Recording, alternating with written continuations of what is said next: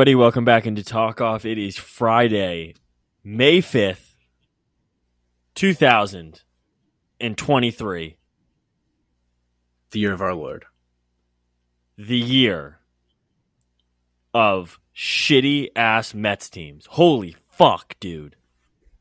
Holy shit. They're really bad, Chris. They're really bad. Holy shit. This team is feeble. Absolute dog shit. Like I have I All right. We'll we'll get into this a little more as the show progresses, but I am I'm more sad than anything and angry. It's just everything that could possibly go wrong seems like it's gone wrong so far. It all started, it literally all started at that wild card game. Scherzer has never looked the same since that wild card game. Zach, I I just don't I don't even know how to piece together my thoughts on this. It's just it's it's it's Dude. it's really it's really hard. Like I have I honestly have a million things flying around my head at once. It just seems like everything that could possibly go wrong is going wrong. Like everything is against us. Mother Nature, the baseball gods, nothing is good. Nothing is ever good.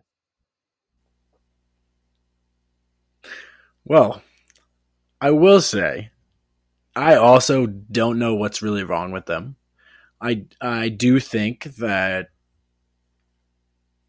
the conversations we had in the offseason about the Mets were that Steve Cohen obviously will drop money for anyone, blah blah blah.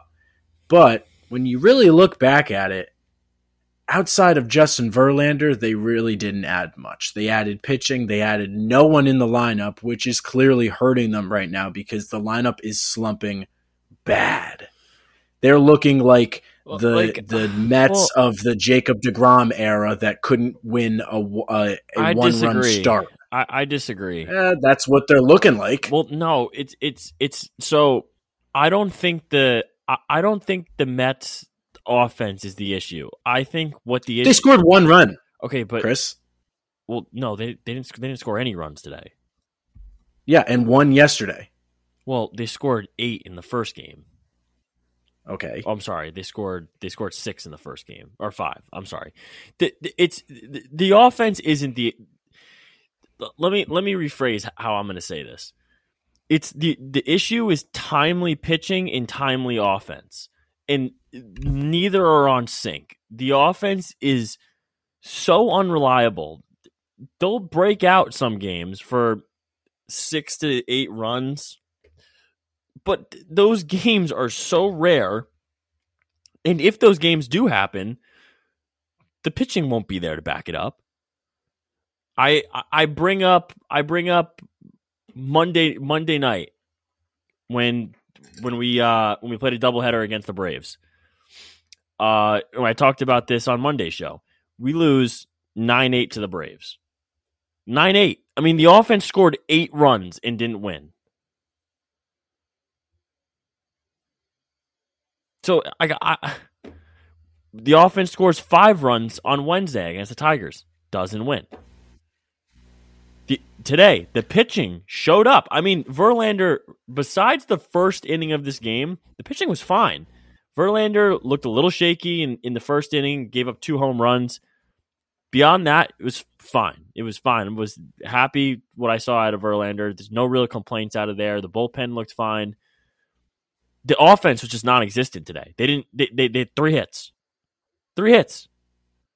You can't have a competing team, or or you can't say you're a competing ball club when neither sides of the ball are on sync at the same time. I just I don't. I. I, I honestly don't know what to say because there there really isn't. And you know, I mentioned the hitting before, but there really isn't one thing to point at with the Mets. It's kind of like a little bit of everything. Like it, it's kind of like what you said. It's it's they're not getting the timely plays that that if the hitting is there, the pitching's not there. If the pitching's there, the hitting's not there. And the thing I brought about the hitting, Jeff Passan had a tweet today talking about the Mets who have been shut out six times already this season in their 32 games. Last year, they were only shut out eight times the entire season. And that, like I feel like that just shows the, the the huge slump that they're in. They're just they have not hit their stride yet. And we talked about this a little bit pre-show when we were talking about who who is on the Mets is playing well. You said Nimmo, we threw out Baty, started out all right, and then Pete Alonso with the home runs. But outside of that, like I I personally put a future on Lindor to win MVP this season. I thought this was Lindor's season to finally be cemented in Citi Field in the Mets uniform, and he's just not performing to the to the quality I thought he would. The pitching staff is is is a huge problem. I, I mean, we've talked about it extensively, not on the podcast, but just in general about Max Scherzer. He just doesn't look like the same guy. You're 100% right. He just does not look like the same guy. Scherzer's done. Father time has he's caught up with him. He's done. He just does. I don't know. He, with the past couple starts, he just it just the stuff doesn't look like it used he's to. done. And then he's done. He he the the the all star the, the the wild card game was it. That's that that was it. Done. There's no coming back. He's done. I mean, like I, I don't know what else. He's done. He sucks. You can't say someone's done in in on May fourth. Zach, he, he looks awful. Okay, what, what but so do, do a lot of people. This is a guy who's been in the league for 15 years. He he knows he he knows how to pitch better than let me tell you, he definitely knows how to pitch better than me and you and the average fucking Joe. This is a guy who's gonna guy has got to figure it out in his bullpen sessions. He's got to figure it out off of the field. I think that's what's got to happen. he turning, can't. But he's, he's, 38 years old. He's going to be 39. Chris, but I I understand. But age it only means so much. Just because you you get one year older doesn't mean you automatically can't pitch. I would you disagree don't go with from, you. He's I, old. You you do not go from that dominant to this bad that quickly. I don't know, man something happened. I, I, I think. I mean, he's creeping up on a six ERA. He's he he looked awful in spring too. That's what people are forgetting. So, and I blew over that, just kind of thinking it was spring. He you know he would work his way out of it, but it it, it doesn't look good. No, I'm not going to say it looks good. It definitely doesn't look good. I think it's age. I'm not going to sit here and say that I think Max Scherzer's done. I think he's done. I think he's. I think it's age. I really do. I really think it's. I really think this is the first time in his career that age has caught up to him, and he start. And I think it's. I think it's become an oh shit moment. And I don't think necessarily. I'm not going to sit here and say that he can't turn it around, but I think he almost might have to reinvent himself as a pitcher because what he's doing right now isn't working. Yeah, that's kind of what I was talking about, where like this is something that he needs to figure out in bullpen sessions between starts and start adjusting. The, the older guys in this league, the Justin Verlanders, Max Scherzers, the Chris Sales, Clayton Kershaws, these guys have been pitching in the league for 10, 15 years. And over time, I forgot who it was, but in an interview with completely blanking on who the fucking pitcher was, but a former MLB pitcher, and they were talking about how like every three years, pretty much, an MLB pitcher needs to reinvent themselves because you have to reinvent because guys will pick up. You got you got film on everyone. The amount of times people have seen you, plus you get older, so you lose velocity, you RP, lose RPMs, you lose so much on that fastball, your curveball, everything. That like a lot of these guys have to reinvent themselves every couple of years. I agree with you. I think Max Scherzer probably is going to have to reinvent himself. He is older now. If he wants to keep pitching in this league, he might have to tweak a few a few things that worked in his younger years that just aren't working right now. And the Mets need him to figure it out because they are in shambles right now. And the only thing I guess positive about this is that not positive, but the the only spin zone I can give you is that the NL, I feel like everyone's not really playing up to their potential besides the Braves. The, like the Pirates the are Braves, way past. The, the Braves, Braves, are are, like, are playing. The Braves are pro- the Braves are playing to their potential, and the Diamondbacks. Every, every, besides those three teams, everyone else I feel like is playing below their potential. So there's still room for the Mets. They just got to hang around. I think right the now. division is done. Uh, The division's done. I think it was done before the year, to be completely honest. I think, Edwin Braves have the Diaz was a big blow. I think Diaz is a big blow because we've seen it already in these in these games. The, the seventh, eighth, or ninth inning, like the bullpen just you could tell everyone kind of had to shift up a position. Like Ottavino, I don't I don't love. I, I didn't love him last year as being the the setup man, and I don't love him this year in the setup role. And it's just Robertson has been surprisingly fine. It's just like how I mean, how many more times are we going to wheel him out there before he pisses me off? So it's it seems like a ticking time bomb with everyone on this team. I, I, don't even know what needs to be addressed to fix the roster now. Like if you're I, this this reminds me a lot of the last year's Phillies. Like I could really see Buck getting fired halfway through the season if this team is playing 500 ball in in June. I honestly wouldn't be surprised because we did talk about it last episode. Some of the some of the calls he's been making have been a little bit questionable, and I wonder if you know Cohen finds that a little questionable too, and management for the Mets find that a little bit questionable. The way he's been using pitchers, the way he, I feel like he leaves guys either either two two batters too long or he pulls them two batters too early. It's it's it's weird. I think something's really like I don't know what's going on in Queens. I really don't. I don't know what's going on with the Mets. I I think they need like I don't even know. I do like I agree with you. I think Buck is on the hot seat right now because when you have a team that won 101 games last year and you really don't lose that much and you gain Justin Verlander and you gain Kodai Senga and you ex- you expect this team to be if not better at least the same as last year and it's just not it. Yeah, it's really it's it's embarrassing honestly. Like having the highest payroll in the league and you're playing 500 baseball, it's just it's not it's not good. You're getting swept by the petty, stupid, fraud ass baseball team of the Washington Nationals. You get pummeled by the the Tigers. Like that wasn't even a competitive series at all. So I don't know. And now we got to go play the the Rockies, who are on a three game win streak. So it, it's it's not necessarily getting any easier for the team. Uh, It's it's just man, it's just like it just seems like we're getting like gut punch after gut punch. I don't know. I mean, Met, look, Mets fans are always going to be irrational about everything. Like, it, it got to a point where people were asking Steve to build a roof so we didn't have to play double headers. So I know that there's no one more pissed off in the world right now than Steve Cohen about how this team is performing. So I have no doubt in my mind that he's going to try to do everything in his power to steer the ship right. Not saying that he will steer the ship right, but he's going to try to press some buttons soon if this team isn't isn't living up to its potential.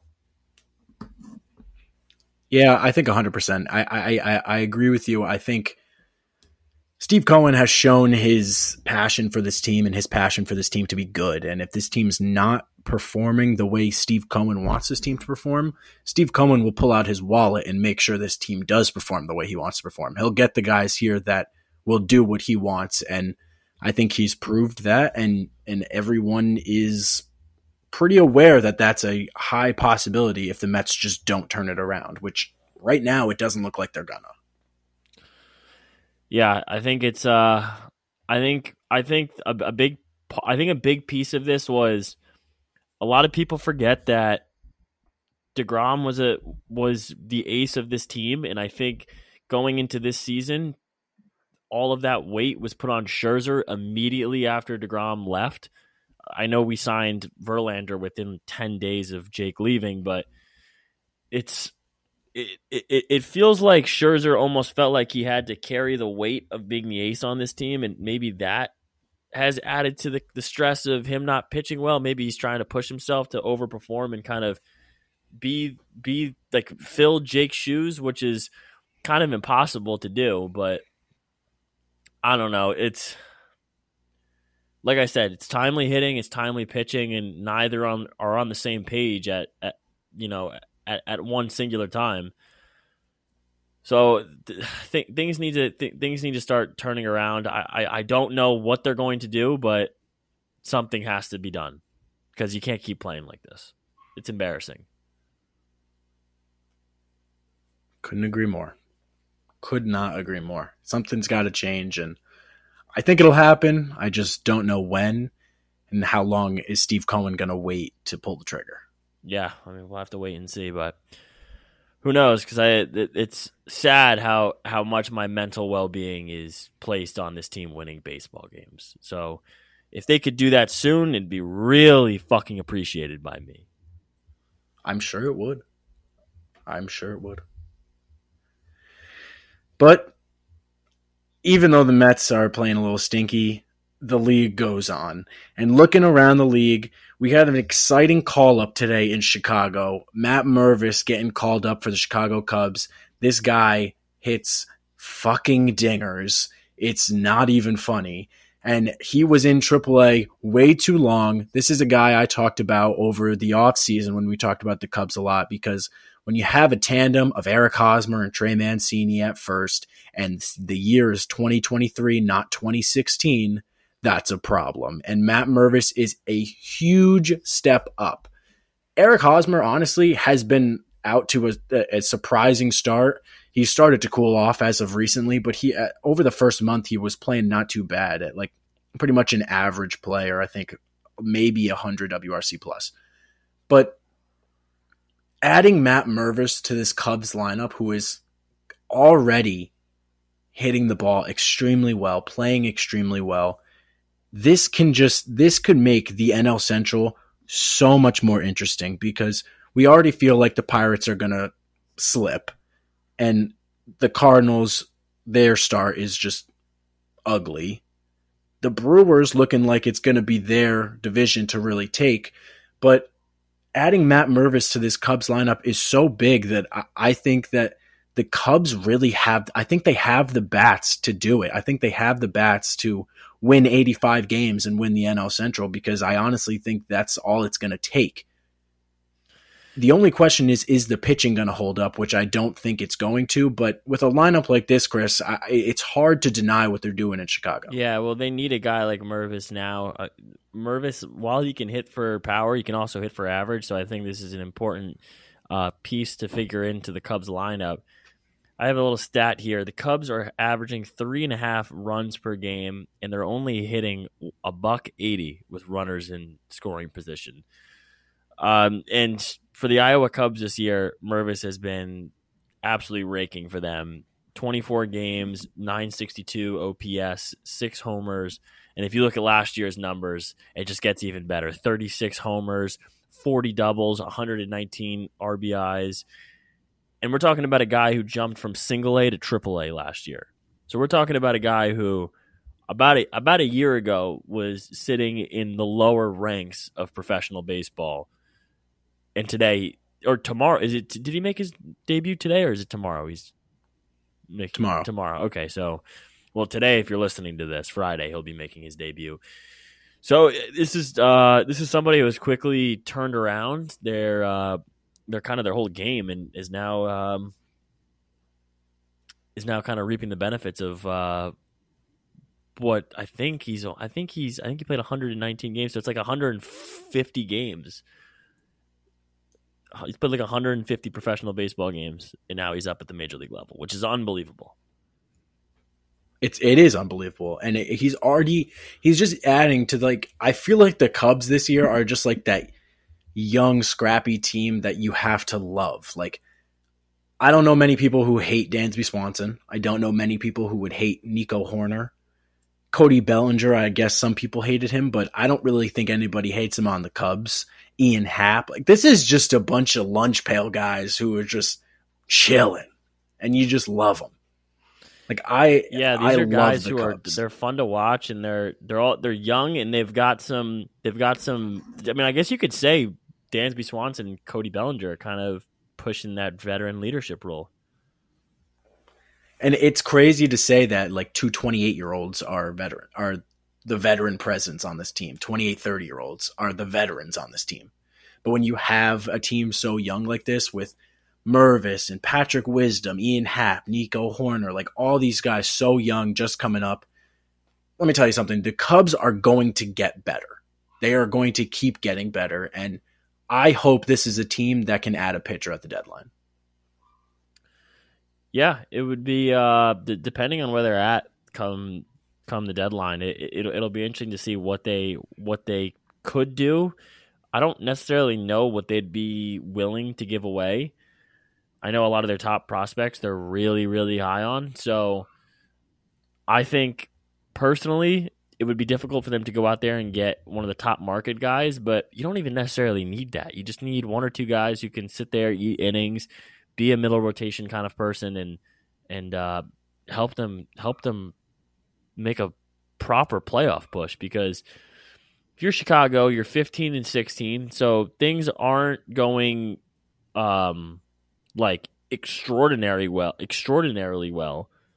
But like I think it would be it wouldn't be right to sit here and say that they haven't exceeded expectations. And if things break a few different ways this could this could be a very different ball club. 100% and and like i said i just think that that, that if a couple things break the cubs way i think this is a team that we could definitely see come august september fighting for that nl central spot with the brewers. I think the central is wide open I, I, I really, besides the Cincinnati Reds, I think every single team could win that. And like, I wouldn't have said that about the Pirates. I, I still don't. I think the Cardinals are slowly, slowly, slowly, um, falling off into into a pit of no return. I, I'm with you. I, I, you can only lose so many fucking games at the beginning of the year before it eventually catches up to you and you're way too far behind. And I don't know, they're 10 games back from first place right now. They're eight and a half back from the Brewers. That's a lot of games that you have to make up. You have to come out and some play some of the best baseball they've ever played.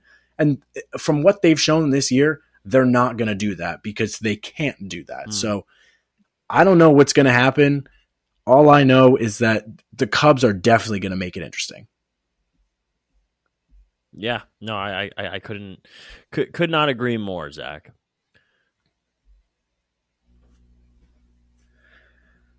Yeah. So also, uh, what I wanted to talk to you about is there is something terrible going on in New York, and it's not with the Mets.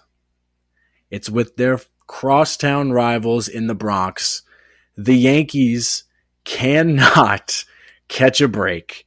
They I am looking at their injury report. It takes up my entire laptop yeah, it's screen. like 14 people. I almost have to scroll. That is terrible. Luis Severino, Oswald Peraza, Harrison Bader, Rodon, Trevino, Loaisiga, Judge, Colten Brewer, Tommy Kahnle. Don't know how to say that guy's name. Josh Donaldson, Stan, Frankie Montas, Scott Effross, Luis Gil, all of them on the shelf. And the lineup that this team is producing with IKF, Aaron Hicks, and Willie Calhoun, who is batting, who has been batting fifth for the Yankees and hitting a buck fifty, who is terrible. And as a Red Sox fan, I am sitting here with my tub of popcorn and I'm loving what the Yankees are doing because last year, all the talk was fucking Red Sox are so bad. Fuck the Red Sox. They're so bad. How can this team? And every Red Sox fan was sitting there like, dude, we don't have any of our players. Every single person is hurt. Oh, fucking Red Sox suck. How does it feel now, Yankee fans, that your whole team is hurt and you're playing like dog shit because your whole team is hurt? And by whole team, I mean Aaron Judge. Hmm. If Aaron Judge is playing, then they're probably winning a couple more games than they would be because he can just carry them. Without Judge and Stan and Donaldson, Bader, without all these guys, this team is so incredibly bad. Even just minus Judge, this team is so incredibly bad. Like this line, like I don't think we talk about how much this lineup revolves around Aaron Judge No, it's, staying it's healthy like the entire with a six it- eight, it's- two hundred and sixty pound body. It's the centerpiece of the lineup, no doubt. And if he's not in it, the team is, looks very different. like it, it like it's cr- i think that's the that is the biggest maybe maybe the red sox are up there too but i feel like that's like one of the biggest teams where you take one guy out of the lineup and your whole aspect about the team changes Hundred percent, absolutely. And and this is this is a Yankees team who l- let's not forget they still have uh, Carlos Rodon injured, and it who's getting setbacks every week yeah, and now it doesn't like and it doesn't look like he is going to be any healthier anytime soon. Earliest right now is june 1st Yeah, I mean that's very when earliest when the initial like prognosis came out of Rodon, and I'm trying to trying to remember off the top of my head when it came out that he had he had issues with his arm or his forearm, back. It, it, it was it just seems like everything. Like I, I want to say I want to say it was probably around March, February, probably was right around the start Probably- of spring probably. training. yeah i think it was at least like i think it was like february and I I said like mid May would be a realistic time frame for Rodon after he went down. i think mid-may was what they were looking at when he first went down And now, and now it's looking at like if they're lucky june 1st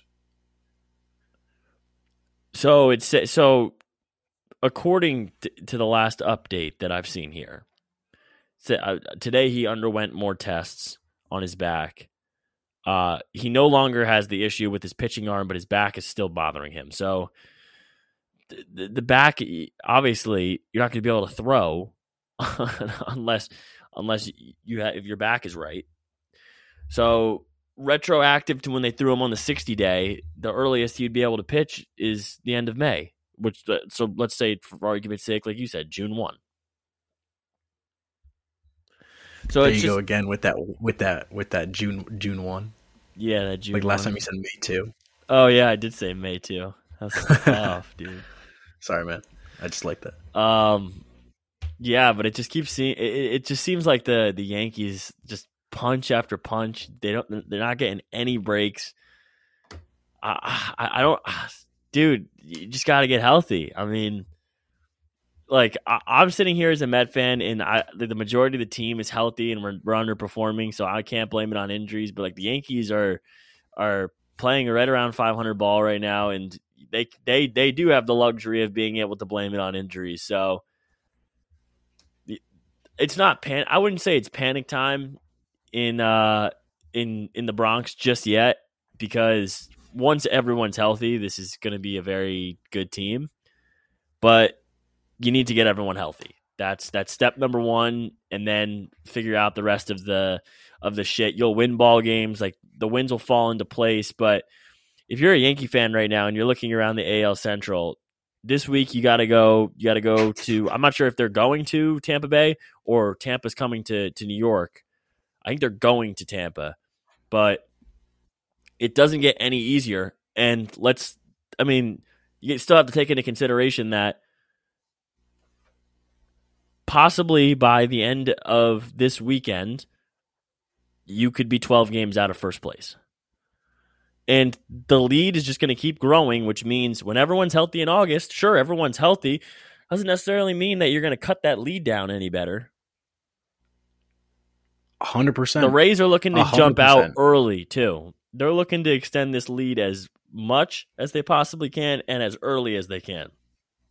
Because there will be a, a time where the Rays will they'll they'll lose their magic come you know the dog days of summer. They'll they'll drop a few games and teams will start catching up, but they want to create as much distance as they possibly can now while the bats are still working. And I would I would say hundred percent. I would say if I was a Yankee fan right now, I would personally, and I know like it's easier said than done, but essentially at this rate, you your mind has to mainly be on a wild card spot because you're you're just not the the, the injury outlook is not great. Tampa is playing out of their minds. I think it's a little unrealistic to expect a, a, uh, to come back and take the division out of their hands now. I think it's going to be very hard for a lot of team. Like I think the AL East is like we thought it was going to be this insane race between like four or five, maybe five teams. I think it's it's right now. It's all Rays, man. Like it's going to be so hard to catch the Rays. You're going to have to get them to pretty much get swept back to back for anyone to have, and, and then maybe you're in between. You're in like within two or three games, and then you can really pounce. But it's going to be so hard for somebody to catch the Rays with the lead that they have. Four and a half games on Baltimore. That's who's second in the league. They have four and a half games on the second place team, nine games right now on the last place team. The Rays are just, they're fucking soaring. And 26 and 6 through 32 games is ridiculous. It's like the best start ever. I mean, me and Jake were talking about this before the show. Carrie, Carrie, Carrie, sorry, Red Sox. Uh, me and Jake were talking about this before the show. It doesn't make any fucking sense. Who is on their team? Like, like I understand Wander Franco, very good. I, I we can talk about what he did this this past week, but like he's very good but like Brandon Lowe, he had that one good season. But like, who was on like Isaac Paredes, Harold Ramirez? Like, they just pull guys out of their ass that you've never heard of, put them on the field, and suddenly they're all all stars and they've only lost six games. You know how hard it is to only lose six out of 32 fucking games? Really hard. You want to hear what's funny? Right now, and I'm sorry to, to change the subject completely. I'm scrolling through Steve Cohen's Twitter because I always I'm always curious because sometimes I'll see a tweet where um, someone will stumble upon a tweet that Cohen liked, and it'll be like, like I remember when the whole Correa shit was going down. Cohen liked a tweet like, "Hey Steve, you should really sign Correa," and uh, I'm looking uh, through uh, Steve Cohen's tweets right now, and one of them is a tweet in 1996. The Yankees had a bad road trip, so George Steinbrenner Steinbrenner reamed them out. They promptly won a lot of games and then also won four World Series titles. I wonder if Steve Cohen is liking a tweet like that. Like, do you think Steve Cohen is is like seeing a tweet like that and like something in his head is like, huh, like I don't like to lose either. Maybe I should fucking start burning the bridges down. Laying the law. No. No, but I wouldn't be surprised if he did, but I think if he did, it wouldn't be it wouldn't be because he saw that tweet. Well, like I just think like the tweet like he liked it and he's probably like thinking along those lines like fuck like losing sucks. Yeah, I understand what you're saying. I don't know. I I think I don't know. I think Twitter just makes everything confusing because Steve Cohen could have liked that by accident. Who knows? Sometimes I feel like people look too deep into Twitter, and that's a bad thing. Yeah, no, I hear you. Um, so can we talk about Wander Franco for a second? Because uh, I might just be like, like, as Big Cat says, old man screaming at clouds. But dude, just throw the fucking ball. You don't need to throw it to yourself before you throw it to first. Just field it and throw it. Like, wh- what was that? I'm sorry. But, like, that was the dumbest shit I've ever seen. Everybody's freaking out because he fucking tossed the ball to himself before he threw it. Who gives a fuck? Just make the play. no, like, that actually pissed me off. Like, to, like, it shouldn't piss me off, but it pissed me off so much. Like, it's so annoying that an MLB player goes out there and just fucking showboats like that relax, bro. Just throw the ball. Uh, I don't, I don't, I don't have that bit that much of an issue with it. I, I just think it's like he's just having fun with it. I could see where people would be like, all right, like, don't you don't you don't need to like make a whole post about it, but I don't know. I think it's just, uh, I think it's pretty smooth. Like, I think he's just like he's having fun. He's cocky. I mean, the Rays are winning. Like they're they they've they've only lost six games this year. Like I would feel pretty good. I would feel pretty. I, I would feel enabled to to do shit like that if I had only lost six games too. Like they must. Yeah, and like I understand some like, type I- of way right now.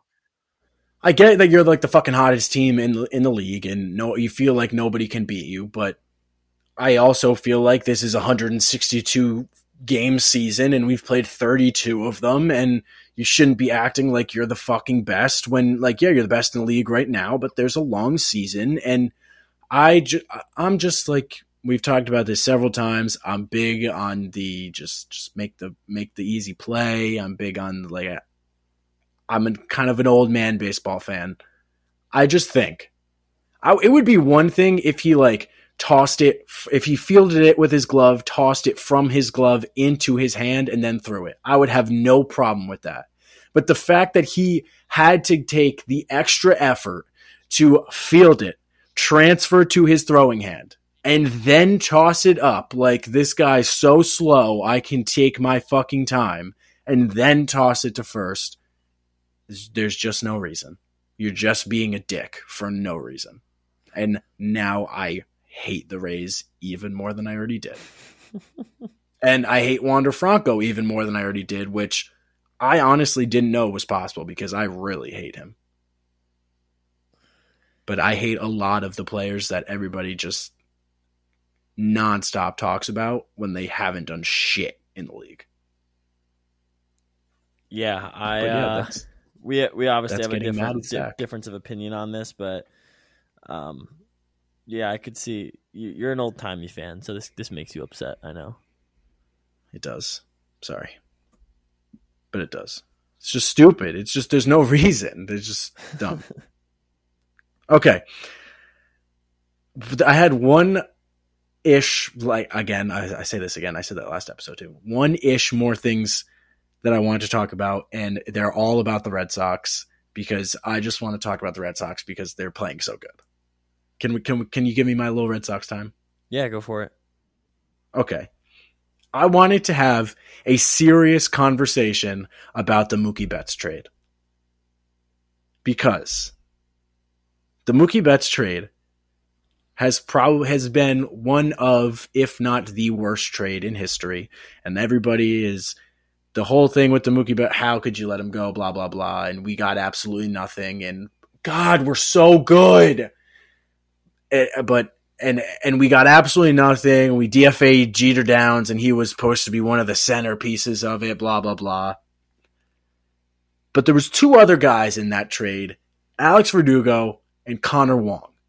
Alex Verdugo is out to a career start, batting 315, 26 runs scored, five homers, and I think 18 RBIs. His OPS is above 800. The guy is playing phenomenally. Like amazing. And he's playing a gold glove right field when last year he was playing a below average left and right field. He has done everything the Red Sox have asked him to do on and and more. And he is the face of the Red Sox right now. Raffy Devers is obviously the best player, but Alex Verdugo is the guy who I want hitting in the bottom of the ninth with guys on base. Raffy, uh, Alex Verdugo is the guy that leads off for this team, does everything for this team, has the most walk-offs in the league, has eight walk-offs since he's got to the Red Sox three years ago, and is playing amazing. And it's not enough just to say Alex Verdugo because Mookie Betts is was the best player in baseball when he got traded.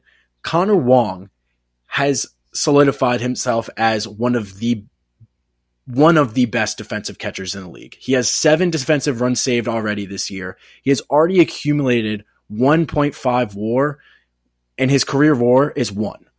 So he has already surpassed that by half WAR. And this guy is playing incredible. His defense is great. He has one of the fastest pop times in the league. He's gunning guys and he's hitting the ball incredible. He had a two home run night the other night, four for four, two home runs. And I just, this trade doesn't look as bad as it did four years ago. It doesn't. Yeah, I don't think it looks as bad as it did four years ago. I think, I think in when you trade a superstar, I think this is what a lot of people like immediate reactions. It's it's it's so easy for fans to just say like, oh, like get shit on, like you guys obviously lost this trade because you're giving up a, a perennial MVP talent for guys who are unproven at the major league level. Of course, when you trade an MVP caliber player, automatically off the rip, everyone is going to criticize you. Everyone will criticize you. Everyone will say you lost because there's really it, it's really impossible to replace an MVP caliber player with minor league players because you just don't know what you're going to get. But at the end of the day, this trade was made for a reason. Ownership, whether they were whether they whether you think ownership was right or whether you think ownership was wrong. The trade was made for a purpose. And that purpose, I assume, was because they didn't believe that they could hold Mookie Betts for for a future deal or they just didn't see him in the future plans, whether that was budget reasons or whether they just didn't think he was going to resign. Whatever the reason may be, ownership and executives decided to move on from Mookie Betts. And I'm sure the Dodgers weren't the only team knocking on the door, but I'm sure this was the, the best offer at the time. And unfortunately, with guys who are you know, high trade value, impending free agency, you just kind of have to bite the bullet and take whatever you can get. Because God forbid the guy goes out there and hurts himself for the Red Sox in 2018 or er, 2019 and then what? You you you you you get nothing for him. Absolutely. And you know, when this trade happened, obviously it had a lot of talk and there was a lot of reasons why they did it. They didn't think they could lock up Bogaerts, Devers, and Betts, which I understand. But now when you look at it, it looks stupid because Bogaerts left. And, you know, there was so much talk because all these, th- the three players, Connor Wong was so young and, and not very good at that point, And Jeter Downs was so young and was a high prospect in the Dodgers system. He was supposed to be very good. He was supposed to be the next shortstop for the Red Sox, and that just didn't happen. And Alex Verdugo was a below average MLB player at that point, I think playing his second year in the league for the Dodgers. So at that time, it looked so bad. Now, I'm not sitting here on May 4th, 2023, and telling you that I'd rather Connor Wong and Alex Verdugo than Mookie Betts. Definitely not saying that. I would much rather Mookie Betts be on this team. I'm just saying that when you look back at this trade, it looks much better now that Alex Verdugo is really coming into his own and figuring out what the Red Sox need him to do on a daily basis. And when you have Connor Wong playing the great defense that he is and still hitting about 300 already, which is phenomenal for a catcher. He also brings speed to the base pass and he's very athletic behind the plate. So I'm in a very happy spot with my team because I, I don't want to I'm not trying to rub it in your face as a, a Mets fan no, going through right. some woes, you can, but you can you can rub whatever you want. Hey now. We have been playing the Red Sox have been playing quite well. They have the longest active win streak in the MLB right now at five in the AL at five games.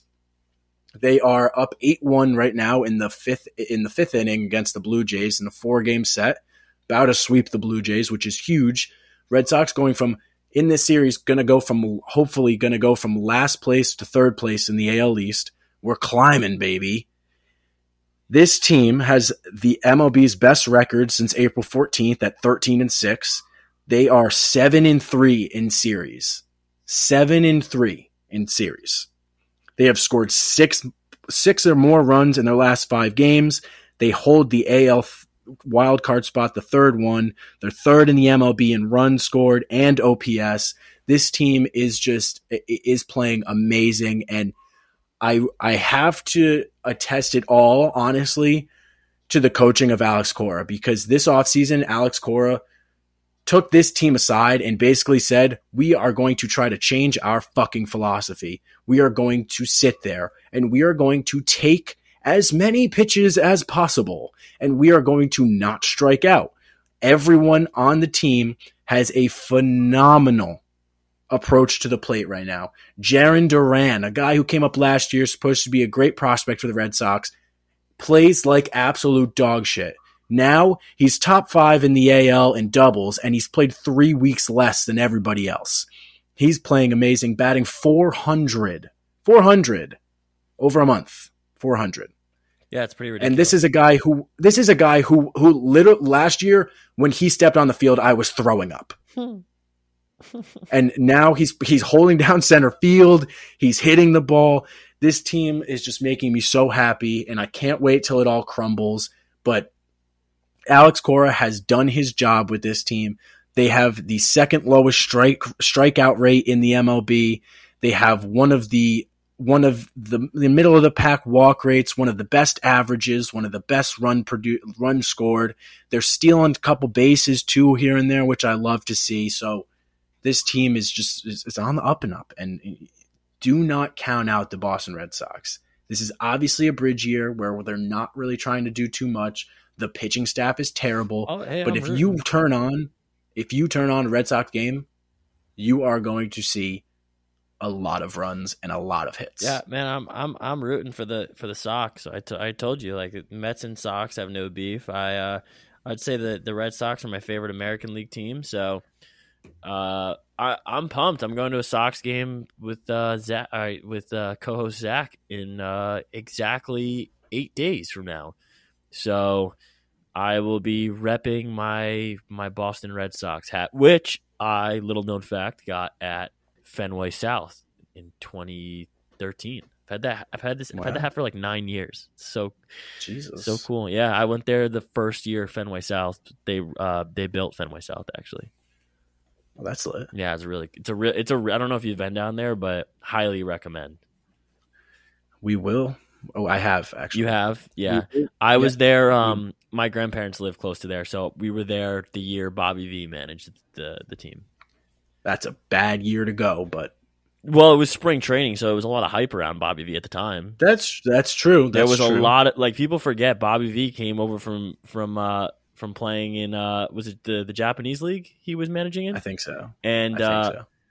dude like his his teams were legit over there he would win every year over there Yeah, he definitely didn't do that for the Red Sox, No, but I'm no. happy that we had that year because that had did he ban hire booze in the John Farrell. room wasn't that uh the thing he did Something stupid like that. He was the one of the worst managers of all time. There was definitely a Red Sox manager time. who banned booze, and it like they and then after they, they banned the booze, it was uh the the team started playing like shit. Well, it's probably Bobby Valentine then. Probably Bobby V. Yep, he Did- gets fired next year. World Series. did Thank invent you, the John wrap, Farrell. Did invent the wrap. Thank you, Bobby V. I love a good chicken Caesar wrap. Hero, not the hero, not the not the hero we we need, but the wrap we deserve. Hundred percent. God, I love Bobby V. Also, not a bad restaurant. Really bad service. Really bad service. If you're ever looking to kill, if you're ever in Cool Con- idea. if you're ever in Connecticut and you're looking to kill about four or five hours, go have a meal at Bobby V's. It'll fucking yeah, it'll that's be true. It'll it, it'll kill time like no one's business. It's a really cool idea with the whole sports gambling and, and like and stuff like that. I've never but said this about a restaurant before, but like I think they could be a restaurant where it could be self serve. that would be cool, like a buffet, like a Golden Corral. Oh, dude, dude, I've been to a golden. Wait, Jake. I've been to a Golden Corral before, and just let let me tell you, brother, get your Well, I don't know toilet why. paper ready. yeah, I don't know why you would do that, Jake. Um, so since you're my computer man, app idea that I was going to tell you about, are you ready? Let's hear it. Yeah, let's dude hear it. i'm telling you like well okay so i told it to uh who did i tell it to i don't remember i told it to someone and they were like wow that was a great idea and i was like right and they were like i would totally use that and i was like i know and i told it to my mom and she was like zach that's really dumb so uh let's see what well she didn't say that but just like the face she gave me You was like the vibe. yeah, Yeah. I got the vibe she was not feeling it. Here's my app idea. Ready?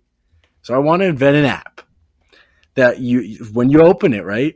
It's got the temperature and like with the like your weather app, all your weather stuff. It's got that, but along with that, based off the weather, it tells you what to wear. Like if you should wear shorts, pants, like a s- uh, like you should add a sweater today. You should add a vest because it's a little chilly. Like, you know what I mean?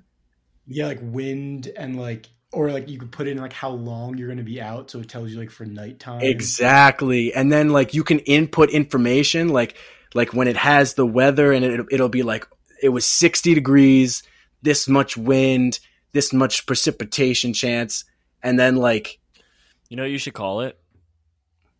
what? Like you should you should call it sundress. Like a like a play on the The word sundress? yeah. Like on the clothing article sundress. Well, I gotta see if Jake can do it first. And then, you know, and then you can like input like, yeah, it was this out today and I wore this. So next time it's like that, it'll be like, oh, last time it was like this, you wore this. Dude, that would actually be a really good name now that I'm thinking about it. Like, oh, did you check sundress what to wear today? I kind of like do like the name. I I do like the idea. You could probably make it even better with AI too, to just like Yeah. right? It'll learn your patterns and like yeah. Exactly. That's what I was feeling. Like you just input for like a couple, like a week or two, like. But like the problem is, like a week or two, you don't really get that many different temperatures. But like, I feel because it was when I think it was when we went to the Yankee game or whatever. I was like, it's like sixty degrees, but I was, I was like sixty five. But I was like, it's not that sunny. So I was like, sometimes in sixty five, Dude, I might wear I'll- shorts and a yeah. shirt or I might wear pants and a sweatshirt. But like, it's two different sixty five. No, no. I want an app that tells me, Zach, today's a cold 65. You need to wear a sweatshirt. Hundred percent, dude. It's like as as a guy, it's so slept on how difficult it is to decide between pants and a t-shirt or long sleeves and shorts.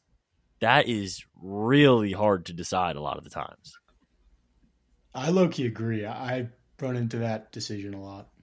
Dude, it's tough. It's tough out there. What do you People think is realize. what do you think is a is a is a harder decision? Like, so Zach, like what you said, when it's like, let, let's push let's push the temperature up a little bit, like seventy five. But you know how it could be like a cool seventy five, Yeah. or if it's like really cold in the winter, and you're like, do I wear the jacket out? Or, That's what I'm saying. or, or or do I just try to freeze until I get into a bar? Dude, this is what I'm saying. But what what do you think is the harder decision? Because I actually don't know. Because like both you're cold, but 75 is more manageable. But it could also be like so cold in the summer where I like I need a sweatshirt and sweatpants. You know what I mean? I do know what you But mean. also in the winter, it could either be like cold enough where it's like I can stand in this line outside of a bar without a jacket, or like I really need a jacket right now. That's what I'm saying. And I like Jake's idea. We can add a little. We shouldn't be putting this on the internet. I'm Cut just telling you, sundress is the is the best We- name for this app. like just like Jake said, like we use like AI, so like you can literally open the app and be like, "I'm going to the bar tonight. Might have to wait in a line. Might be outside a little bit. What do you think I should wear?" And it would be like, "Boom! I think you should wear jeans, jacket, boom, vest." Or I what mean, if you made it kind of like not like like- someone give me a billion or, dollars? Or what if you made it a little social media where people were already out and about and they put like and they could put their feedback like, oh, Dude, like be cold out. real, be real, but with clothes and stuff, Yes, like with because I always want to know, like, Dude! I'm going out All with right, how do you? if I'm going out with people, like, you, I always will text them and be like, "Yo, like, is pants the move tonight, or are we going shorts?" How do I trademark an idea? An idea. Can we just bleep this whole three minute conversation? Oh, it's out? fifty dollars. Not doing it. Please, nobody steal my idea. You're gonna see an. I call Jake as my programmer, though. So if you're friends of me and you're thinking about stealing my idea, I already called Jake as my programmer. You can't take him. So yeah, Jake that's gets an my email idea. from a guy in Belgium, in Brussels. Does he still listen? I don't know, Brussels guy. Can you email us? He does well. He definitely downloads. I don't know if he listens. I, I saw the other day he's downloaded every episode. Let's ride, dude. He I want- us okay. so heavily. please, please, if you're out there, email us, find us on social media, talk I- off pod, You will be. DM us, Can we, can we have him do on as a guest? Something. I would, we would love to have you on as a guest. We will pay you. I will no, pay you no, fifty no, bucks. no. We won't pay. We won't pay you, but no, I will. I will. Okay, Zach will pay. You. I need I won't I pay need you. to meet this guy. I need to meet this guy. I hope it's not someone using a VPN. That would suck. That would suck. I would really. I originally thought it was me because I use a VPN sometimes, but I don't download it from there, and every, and I still like I don't. Can you imagine if someone just it's- listening Jake, to if this it's- right if now? it's if you- you're still listening to this episode, like fucking hats off to you, dude. hey, mom. All right. Uh, what do you say we get into some picks? Let's do it.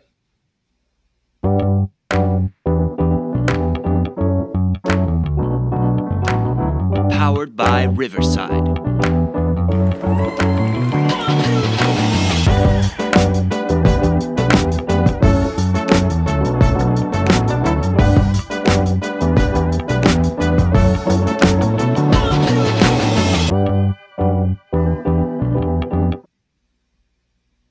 All right, picks for Friday, May 5th.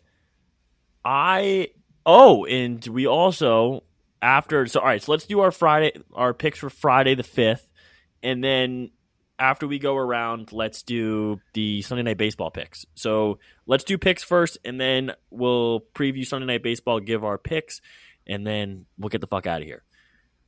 Zach, Friday pick. All right, this is a tough one. Friday, we got a, a, some real tough matchups. I'm gonna go with the super late slate. I'm gonna go to San Francisco. Sean Manaea taking on Corbin Burnes. I'm gonna take the Milwaukee Brewers and Corbin Burnes in this one in San Francisco. Listen, Sean Manaea fucking sucks, and th- the Milwaukee Brewers will hit three home runs in this game off Sean Manaea. Mark my words. Corbin Burnes has a four ERA, but he's three and one when he, the Brewers are three and one when he starts.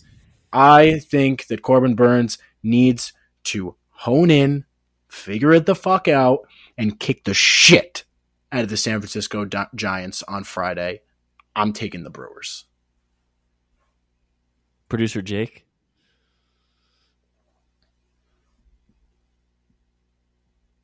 Uh, yeah, I'm going to stick with NHL. I'm 0 3 in the playoffs um, on the pod, so that's pretty unfortunate. But we're going to go with the Carolina Hurricanes tomorrow, Friday night, or I guess tonight if you're listening. Um, Good pick. fuck the Devils. The Devils are frauds. The Rangers were, were frauds, and the Devils would look just as bad as us. The Devils looked awful the other night. If the Hurricanes lose, then I'm cursed because I, I don't even know. But that's my pick. I am going NBA playoffs here. I am going Celtics minus two against the Sixers in Philly, baby. That's a great pick because the Celtics own the Sixers in Correct. Philly. Yeah, I am. Uh, I am like on. I'm on like week three now of my Celtics fandom, and it's awesome. It's all. It's great being a Celtics fan. We like saying we. We're we're gonna win tomorrow night. I'm excited. I'm looking forward to watching it. Absolutely. And just so everybody out there knows, we will have the NBA insider Jack back on. Yes, we for will. the NBA finals. We will absolutely 100%. All right, Sunday night baseball. I know uh, this is this, this is our season long uh, series. So Sunday night baseball, Dodgers at Padres this Sunday night on ESPN. Pitching matchup is a good one. Blake Snell against uh, Julio Urias. Two guys who uh, both honestly have Cy Young potential. So this is this is going to be an interesting one.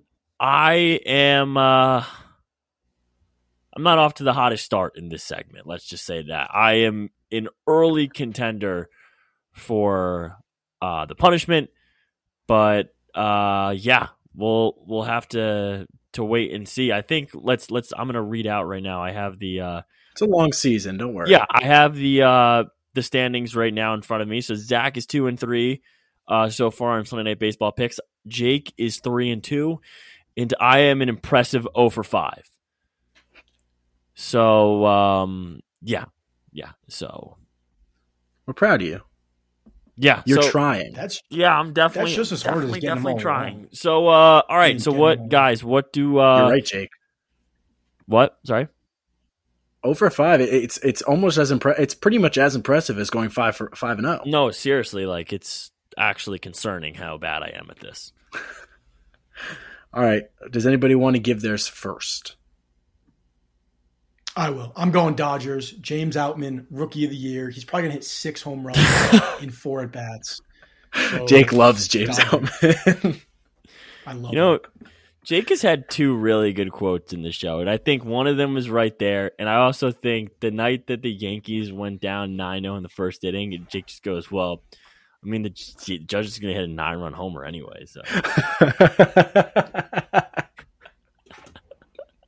Such a Jake comment too. No, it's Just to be perfect. like, just doesn't fucking matter. Judge is gonna hit an iron home run. Who cares? Uh, yeah, I'm going with Slam Diego on this one. I think the Padres are going to show out on Sunday Night Baseball. They have been a slow team this year to start off, but since Tatis has come back, it's kind of lit a fire underneath everyone's ass. So I'm going with the uh with the the Padres on this one. I think the home team takes it.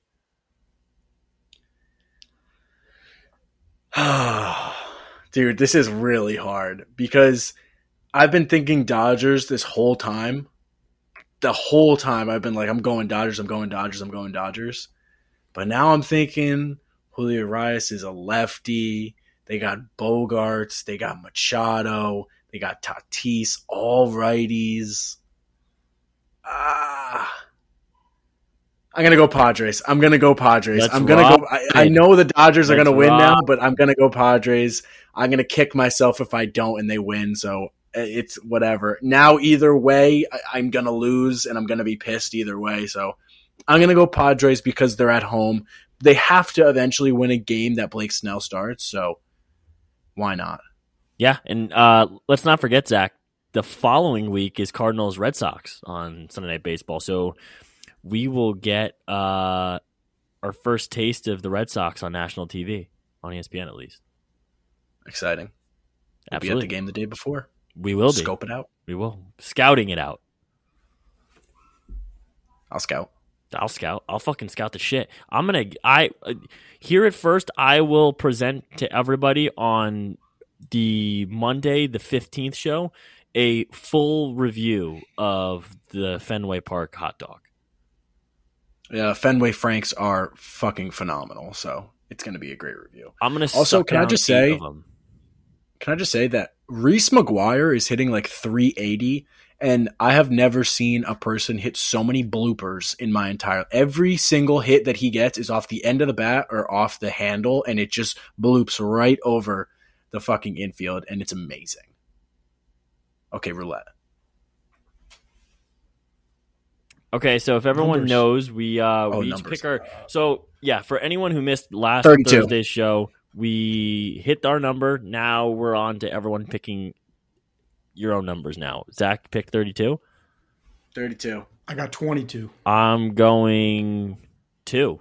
Fuck it. I wanted you to go 12. All right, here we go. 32, 32, 32, 32, 32, 32, 32, 32, No, 27. Ah! That's what we hit. Damn. Yo, 27, yo. So I wake up. Yo, 27, 27. Yeah, it'll stay like that forever. 27, yo. All right. Well, that is our show for uh, Friday, May 5th. Have a good weekend, everyone. We will see you on Tuesday. Bye.